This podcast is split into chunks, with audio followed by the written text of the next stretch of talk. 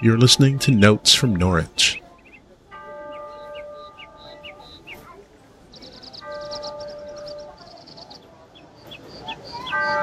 Hallelujah, Christ is risen. Here we are in Easter week, Tuesday in Easter week. And uh, here in the upper Midwest, we're still getting a little bit of snow, even though it's the middle of April.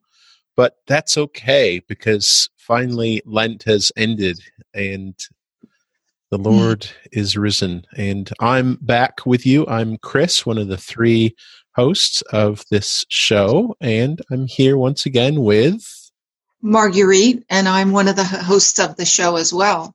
And and I'm Jayan Koshi. Um, I'm the third host. I live in St. Paul, Minnesota. Right before we get started, I want to say thank you, thank you, thank you, thank you, thank you, thank you to the two five star reviews that we got on Apple Podcasts. One from Rev Kate and one from Sooner Norm, who I'm guessing lives in Oklahoma, given that name. Anyway, yeah. so our our very first five star reviews, our very first reviews, and they're both five star. Then I'm delighted that uh, this podcast is bringing a blessing to other people as it is to me. So, and me as well. That makes me happy. Absolutely, me too. So we're talking about chapters five and six. We're talking about hazelnuts today or things the size of a hazelnut. Things the size of a hazelnut. yeah. How are you two doing? First of all, how was how was the Triduum? How was Holy Week for you? It was weird. Streamed streamed Easter Vigil was uh, not a not a great experience. Not terrible, but not great. Yeah. Um, Holy Week was good for me. I was able to do it mostly on my own with um, whatever elements of things I could bring to myself. And so I had liturgy, I had psalms, I had readings, I had some music, um, just a little of this and a little of that. And I was fine with it. Not that I didn't miss the congregation, but being able to focus, being able to like construct the the worship that I had made me very conscious of each day, especially of the Triduum, but all through Holy Week. It made me conscious of each day all through the day. Hmm. So, so I was good. I think for me, the most painful thing was the lack of physicality. You know, I the, the, the full sensory experience of the Triduum felt kind of reduced to two dimensions, and that was that was difficult for me. I I, I didn't even try to replicate. You know, so I'm I'm the rector at a parish, so I was talking to some of the people uh, at my parish about you know whether we were going to try and shoot some video of the liturgies of Holy Week and we all just kind of said like you you can't you just can't do it justice. Like you can't yeah. you can't do starlight express in a high school auditorium. You know uh, um mm-hmm. you, you can't do i don't know certain things things scale to different sizes and some things you just can't i mean the liturgy itself right the eucharist you can do with three people or you can do with you know a quarter of a million people like when the pope goes on tour um, and it's the same mm-hmm. liturgy but you just scale it to different sizes and that works but like the liturgies of the triduum i think you need a certain critical mass of people to make them expressive of the the the emotional impact of them so i just didn't i just didn't even attempt it which was weird. Yeah. So I, you know, I prayed the offices online, um, mm-hmm. and it. I just didn't.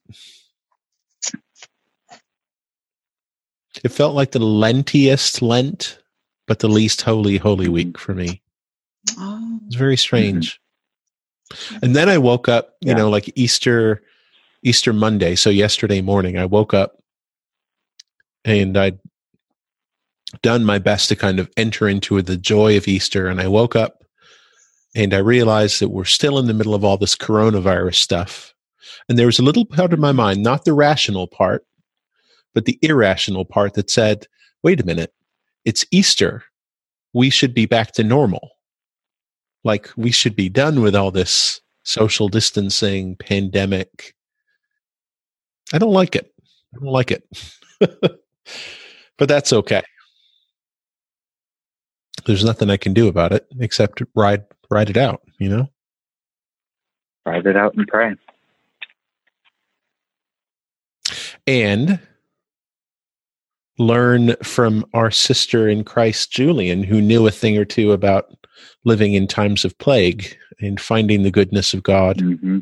despite all of that. So we're digging into chapters five and hopefully six uh, this time around.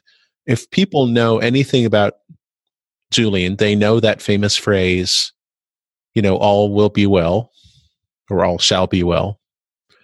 And they know apocryphally that she was really into cats, although I don't know if there's is there actually any evidence that Julian owned no. a cat?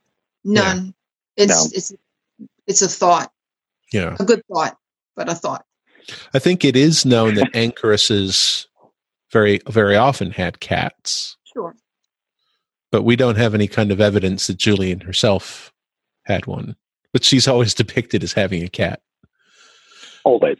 yeah, always. But and then the th- the third kind of the third most common thing that people know about Julian is this story about the hazelnut, which is and we encounter that here in chapter 5. So mm-hmm. let's let's dig into it. Okay, chapter 5. What where do we begin? I think I'd like to before we get to the hazelnut just flag this theme of enclosure and this um, idea of being wrapped in God. Um, that he, she says that he is our clothing, which for love enwraps us, holds us, and all encloses us because of his tender love, so that he may never leave us. And that's, uh, I think this is some of the first places where we see that language of enclosure um, that I think is one of the most powerful images for me that Julian gives us this idea of being wrapped in God's love, uh, which, especially on this rather cold spring morning when I'm having to wrap myself up to take the dog out every couple hours, um, that the sense of warmth and security that that conjures is really powerful. She talks about clothing various times in both in this chapter and throughout the whole book. And part of me wants to say that she uses this um, imagery because Norwich was a was a um, a textile place, and so she probably had clothing on the brain or textiles or cloth on the brain um, a lot because of the the economy of the place where she lived. But I all and, and that makes sense to me in my normal rational way. But her idea of enclosure is even more compelling, I think, um, as a as a spiritual thing, as opposed to you know just just casually mentioning, oh, we have clothing around us, and then we have our skin around us, and then we have our muscles, and then we have our bones, and et cetera, et cetera. Um, I it's it's a big thing, and then of course, then she became an enclosed um, anchoress, which is even more um, telling, I guess, about how she about how she sees about her how her theology has uh, has developed in her. So on to the hazelnut. Well, we could keep running but but skip a bit with this clothing thing, which it, it ties into what happens towards the end of chapter six, where she talks about. Uh, so th- those of you uh, listeners who have the um, the orange book, because I've started calling it the Paraclete Essentials Deluxe Editions of the Revelations of Divine Love, which has this kind of beautiful orange cover. Um, it's it's on page 16 in there. No, page 17. It's midway through chapter um, six, where Julian talks uh, kind of wonderfully about the digestive tract and how God, one, one of the signs of God's mercy and goodness to us is that God has designed our bodies to eat. And then um, she very delicately says, um, and in the time of his necessity is it is opened and sealed again full honestly uh, which is the most delicate description of uh, of pooping I've ever heard in a spiritual text. But anyway, she goes on to say she's quite so poetic. yeah, so she's talking about how one of the ways that we know God loves us is that God has designed our bodies to take care of every possible need. Um, and then she goes on to say, For as the body is clad in the clothes, and the flesh in the skin, and the bones in the flesh, and the heart in the breast. So she's talking really about the layers upon layers of protective enclosure within the body. So are we, soul and body, clad in the goodness of God and enclosed, yea, and even more intimately because all these others may waste and wear away, but the goodness of God is ever whole and nearer to us without any comparison.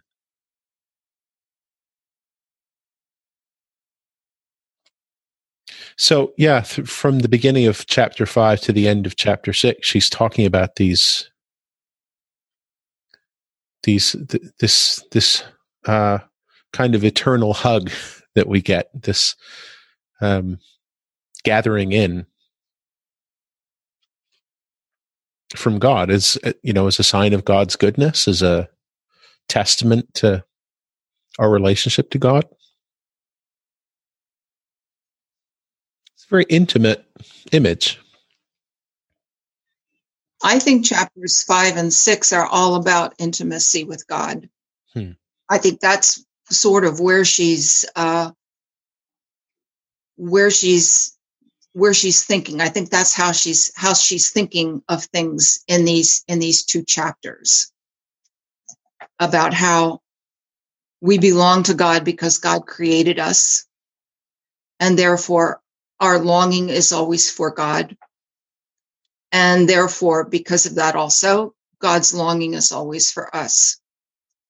And I think it's interesting that she sees this as a starting place for devotion as opposed to where you end up after you have lived a good life and done all the right things and kept yourself free from sin and gave money to the poor and et cetera, et cetera, et cetera.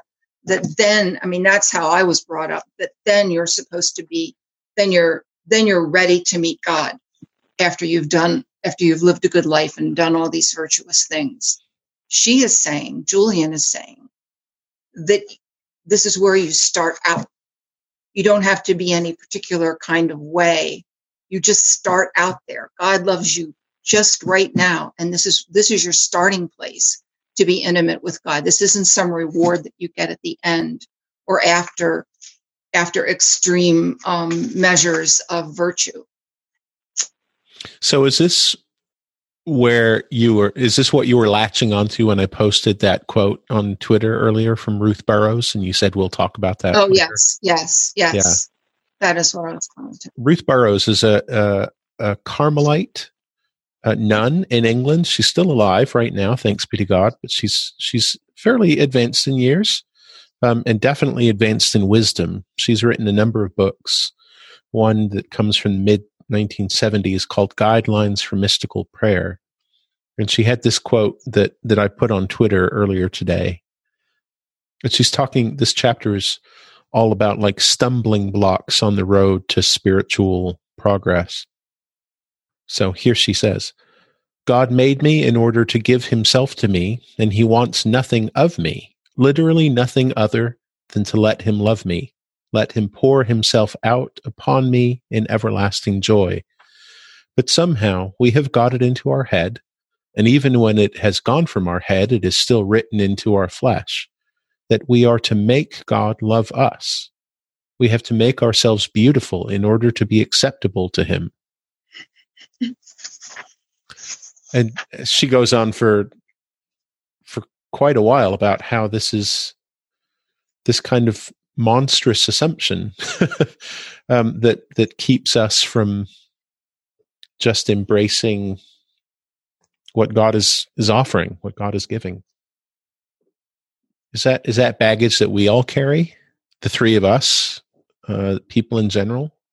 Well, I carried it for a good while, but I don't have it any longer, thanks to Julian and thanks to Jesus. It's something that I carried. Um, I think in a slightly different form. You know, coming, I came out of this like very strict tulip Calvinist double predestination, um, where it was useless to try to make yourself beautiful if you were not beautiful. The, the, the starting point was not this um, lavish gaze of love. At least that was not a universal starting point. That some vessels were created for destruction, and so your your only hope was to figure out that yes, you actually were one of the vessels that he looks on lovingly. Um, and so I think um, I carried this baggage of not not believing that that God is the source and object of the love that I'm asked to live out. So for me, for me, it was my sexuality that was weaponized. In that, um, my being gay was proof that I was not one of the vessels on whom God gazed in this love. And it, it's it's its internal logic is inconsistent, and so it, like you, as I try to describe it, it it starts to fall apart. Um, but this this baggage that I am not worth loving and that God looks on me with wrath instead of with love. And unlike in frameworks where I need to try to make God love me, I just have to accept that I am destined for damnation. Um, and so this this pivot to this view that Julian encourages us to take that um, that God wishes to be known, and that um, He is He is showering us with this love and yearning for us to know Him. It's a dramatic shift from the baggage that I was carrying. I would say it it it is a dramatic shift. Yeah, I I I wasn't really raised in any kind of religious world at all. So I didn't grow up with any kind of like overarching narrative about what God thinks about me because I was raised in a world in which God was, you know, a fanciful, controlling construct made by humans to dominate other humans. Um,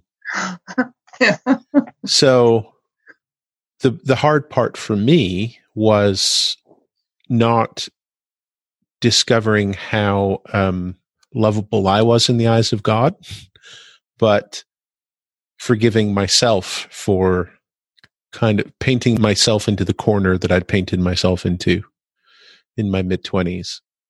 And so when I first encountered God, it was almost this kind of life preserver of love. It was it had kind of gotten to this point where I had run out of other sources of love and someone said, "Wait a minute.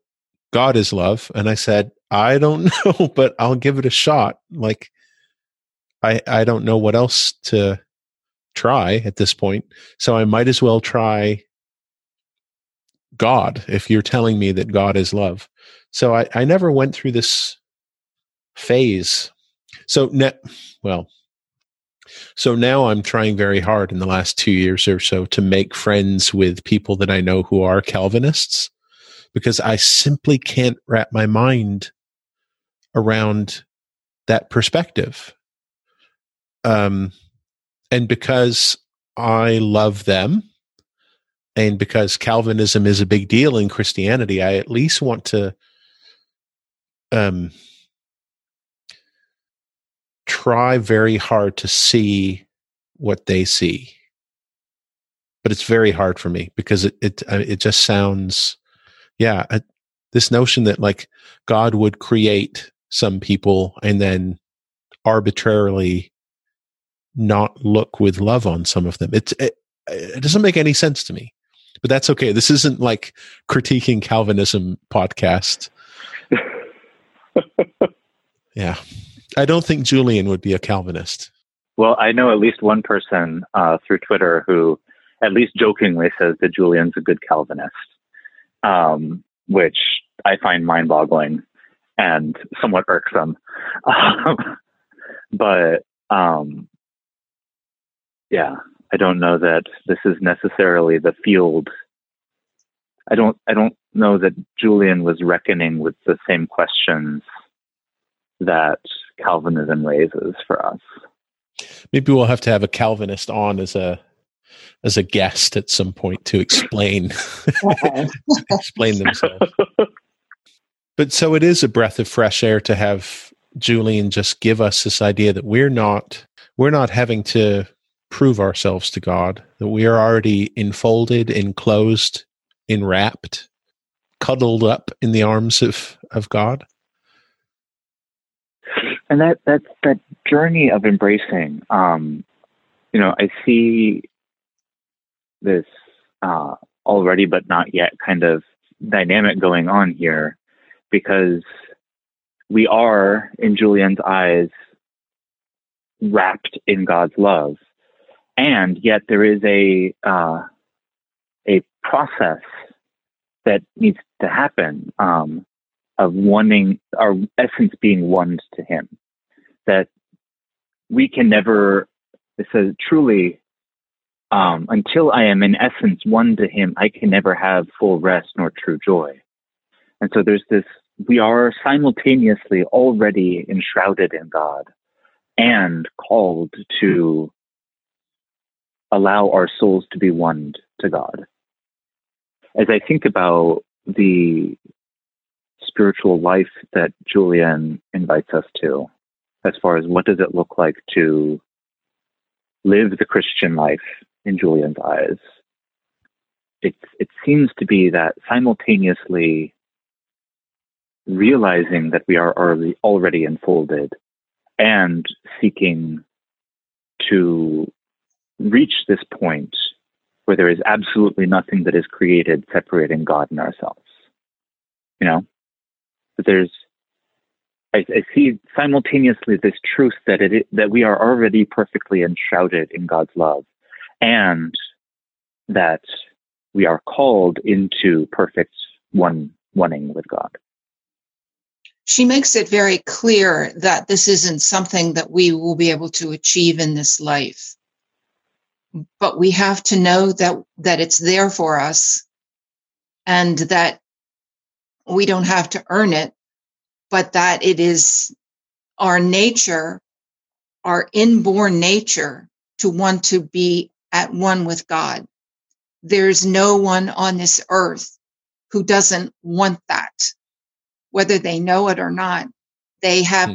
they yearn for it and you can see it in people all the time if you really look, you can see that they are they're reaching for something. They're reaching for peace and and love and harmony and and they're they're reaching for God. They're reaching for goodness.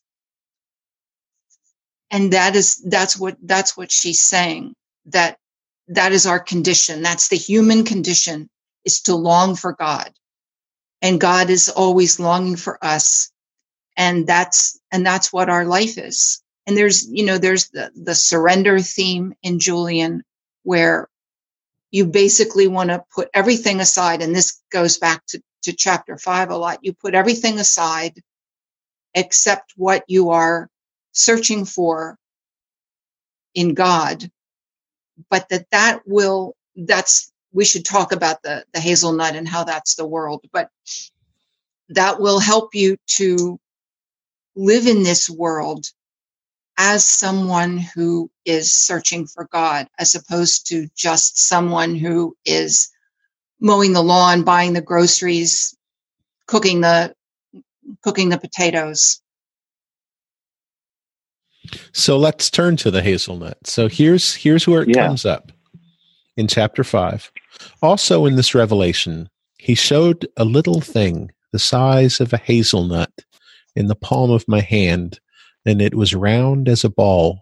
I looked at it with the eye of my understanding and thought, what can this be? What is this thing? It is all that is made. It's pretty remarkable given how vast the universe is. Um, just give, even given how vast, you know, England is compared to Norwich, compared to, you know, Julian's house, compared to her body, to be able to conceive of the whole of creation in such a small item, object. Well, I think God showed it to her as something very small so that so that he could explain to her the smallness of the world as opposed to the greatness of God. And he said that, that he, he loves it and he made it, well, the other way around. He made it, he loves it, and he keeps it. Even though it is so small and so insignificant. I mean, she could, she could have dropped it and it could have rolled across the floor and not be found again. Can you say more about that distinction that you see between showing God's greatness versus showing creation's smallness? Like what what what's I I mean I hear I see where she's making that move rather than the other one, but what significance do you see in that, Marguerite? Well, she says that he tells her to set at naught everything that is created. And so that's what that's what she must do. And I mean, for me, it's very hard in certain stages of your life to set everything at naught. And if you have children, it's very hard to set them at naught. If you have a spouse, if you have a job, if you have, you know, whatever you have, a mother, a father, it's very hard to set those things at naught your own your own income your your livelihood your health hard to set those things at naught but yet that is what you're intended to do because you are focused on God alone but because God made these things that you're looking at that you have set at naught then God can fill those things. I mean, I don't know if I'm going too far afield or not, but God fills those things. God fills your, your children. God fills your livelihood. God fills, et cetera, et cetera. All, everything is now embodying God or showing God or telling you that God loves you. And so you can be, you can see them in that way. And that helps you to maintain a maintain a holy distance from those things.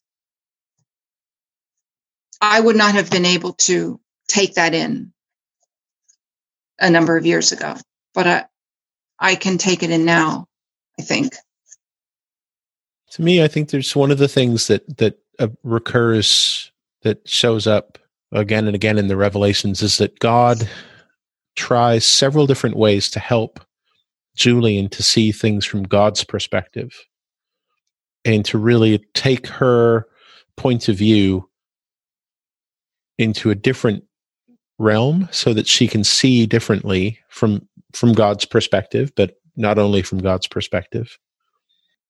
And somewhere in my files I have a like a Christmas Eve sermon that talks about how one of the ways that God wants us to understand ourselves is to show us both God's greatness and our own smallness and our own privilege and power at the same time. Um, and so there are kind of two strategies that God could take, and God does them both at different times in the Bible. One is to make an awesome display of power so that people who see it mm-hmm. are knocked on their backsides with fear. And then the other the other option that God has is to show how how powerful we are compared to something else. And in this case, because it's Christmas Eve sermon, I talk about God coming to us in this fragile little baby. And babies, you know, they're pretty tough, thanks be to God, but they're very dependent. And so here we are with God kind of being reduced into this newborn infant who's completely helpless. God with Julian takes that fragility stance. And I think when we're presented with fragility, we respond with tenderness and not with fear. This perspective shift that we have when we are shown how small things are. There is the gentleness, and then I think also seeing futility might be a strong word, but seeing um,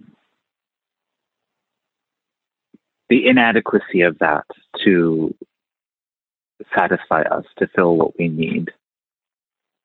Simultaneously, this engenders a, a, a loving care for the world, but also shows us, okay, like, look, this hazelnut is not enough to feed me. Um, I cannot find rest in things that are so little, like she says in chapter five. Getting that perspective that and this might be where God showing us the littleness of things has an importantly different effect than God showing us God's greatness. If I'm if I'm in the presence of something majestic and I am reminded of how small I am, that is a different relationship with majesty than if I am reminded of how everything that I set stock in in the world is small and unable to satisfy. That it, it, that that produces a different relationship with God, with the Creator. That I think I'm realizing as we talk about this that that is that the demonstrating that that this life that we're so caught up in is unable to satisfy us God shows that to Julian to drive home the point that we are created to yearn for God. And that that's a that's a point that I think is most elegantly made through showing the littleness of creation rather than showing the vastness of God. Here's a passage God wishes to be known, and he delights that we remain in him, because all that is less than he is not enough for us. And this is the reason why no soul is at rest until it is emptied of everything that is created. When the soul is willingly emptied for love in order to have him who is all, then it is able to receive spiritual rest. So that's that's that's Julian's brief, I guess to have nothing but God. And when when you have that, when you have reimagined your your life and your attachment in that context toward that end, then is when your life becomes meaningful. So, how do we get there? That may be a rhetorical question for right now, but this notion, this phrase about the soul being willingly emptied for love reminds me of that hymn in Philippians, the, the kenosis hymn in Philippians 2, which version? I've got the New International Version right here, which is not my favorite, but there it is. It's the first one that came up. Christ Jesus, who being in very nature God, did not consider equality with God something to be used to his own advantage.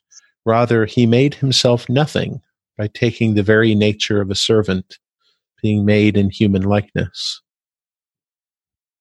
And being found in appearance as a man, he humbled himself by becoming obedient to death, even death on a cross. Again, not my favorite translation, but I'm not going to look up another one right now. And that's in Philippians 2, this mm-hmm.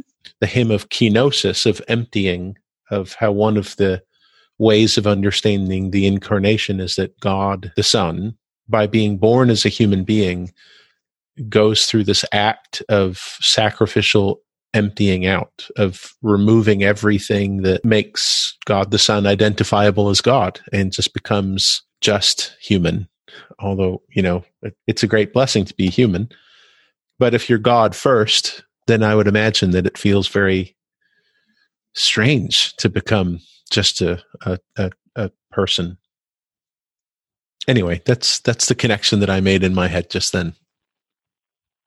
It foreshadows a in in my mind the uh, parable of the master of the Lord and the servant in chapter fifty two. Mm-hmm that that emptying, the setting at naught. Yeah, this idea of emptying us of all that is created, this kenotic hymn from Philippians, and this exposition, like the longest chapter in the Revelations, exploring this emptying and the role it plays in our redemption and the raising us to glory. I think I think that's an important correspondence. Julian uses Jesus as the model for you know for this emptying which is what you said and which is what what chris was pointing out through that through the reading from philippians and her focus is on jesus all the way through. I mean that is that's she ends up with jesus all the time. I mean that's that's her that is her guideline. And I thought it was, in, I think it's interesting, both in these chapters and in throughout, is when she talks about Jesus, she talks about his incarnation, his passion, his death, his resurrection, and his ascension.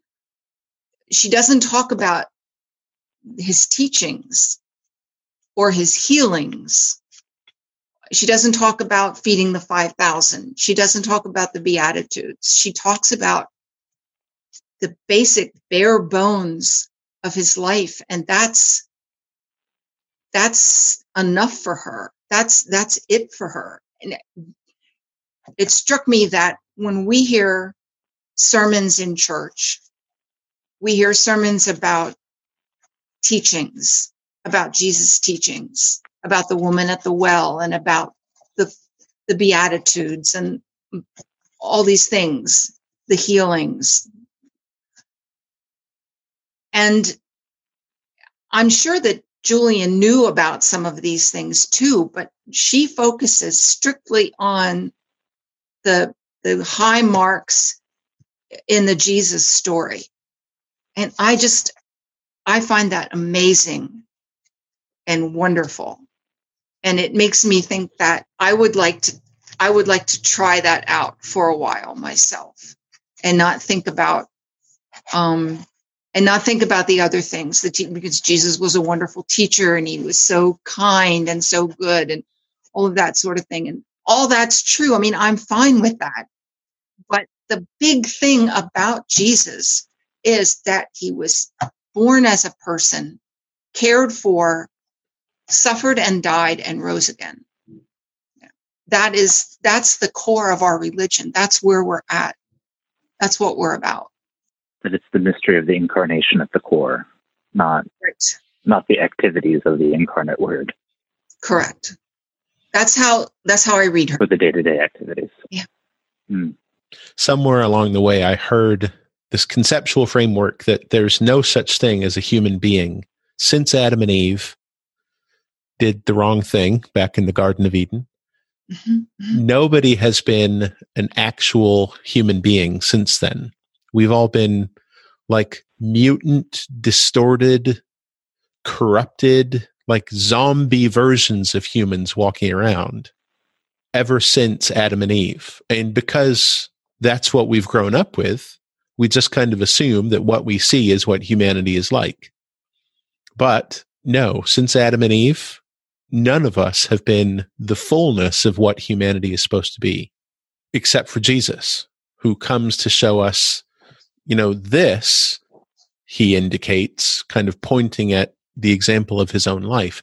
This is what humanity is all about. Uh, you know, when when I first heard that description, it was it was a little bit gory because I didn't want to think of myself as uh, lacking in anything, and that concept was definitely making it sound like humans are pretty bad, except for Jesus, and until we're kind of fulfilled in Jesus. But the longer that I have thought about it, the more I have said what's positive about that is that it expands the horizons of our potential. Too often, I I have felt it myself, and I see it kind of in Christianity in general.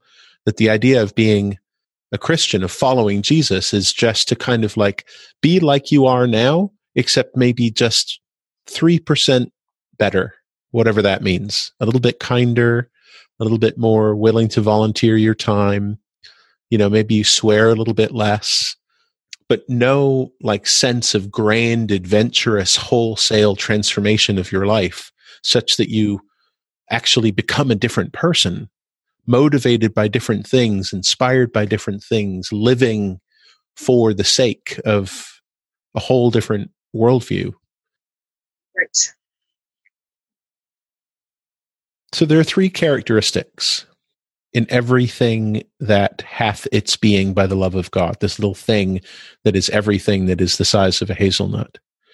The first characteristic is that God made it. And the second is that God loves it. And the third is that God keeps it, which allows Julian to have this observation uh, where she describes God as the maker, the lover, and the keeper. Is that the Julian version of creator, sustainer, redeemer? Is that our Trinitarian formula? Or dare we not pull those apart into three different things? Eh, we have to view them as one and the same act in Julian's thinking. She she talks about that God has made us only for himself and restored us by his blessed passion and keeps us in his blessed love. And all this is from his goodness. I, I don't think she sees those as separate functions, but this is, this is all one. The whole drama of creation is, and, and I mean creation, including the redemption through the incarnation and the, the perfection at the eschaton. This whole drama of creation is one act that flows out of God's goodness. I don't I don't think we can pull apart this making, loving, and keeping. I, I think I honestly think part of what she's doing by naming these aspects is to then at the end of that chapter tie it all together in God's goodness and say, like, look, this is this is all the outpouring of of one principle of action, which is God's goodness. I agree with that. God is one. So I don't think we can pull God apart through function in that way. She does she does list things in threes a lot. She does. Throughout the revelations. And I think that's just that's just her way. That's just her way of organizing her thoughts. That's us bringing to to a close uh, episode number 3 of Notes from Norwich. Thank you again, Jayan and Marguerite, for talking to me. Thank you. This was great. Thank you. We keep on going. Next time, I guess we'll pick up right in chapter six, but I will end with this prayer, this prayer of Julian's. It comes from chapter five that we say a lot. We do. And it goes like this God of thy goodness, give me thyself, for thou art enough to me but I can ask nothing that is less that can be full honor to thee. And if I ask anything that is less, ever shall I be in want, for only in thee have I all.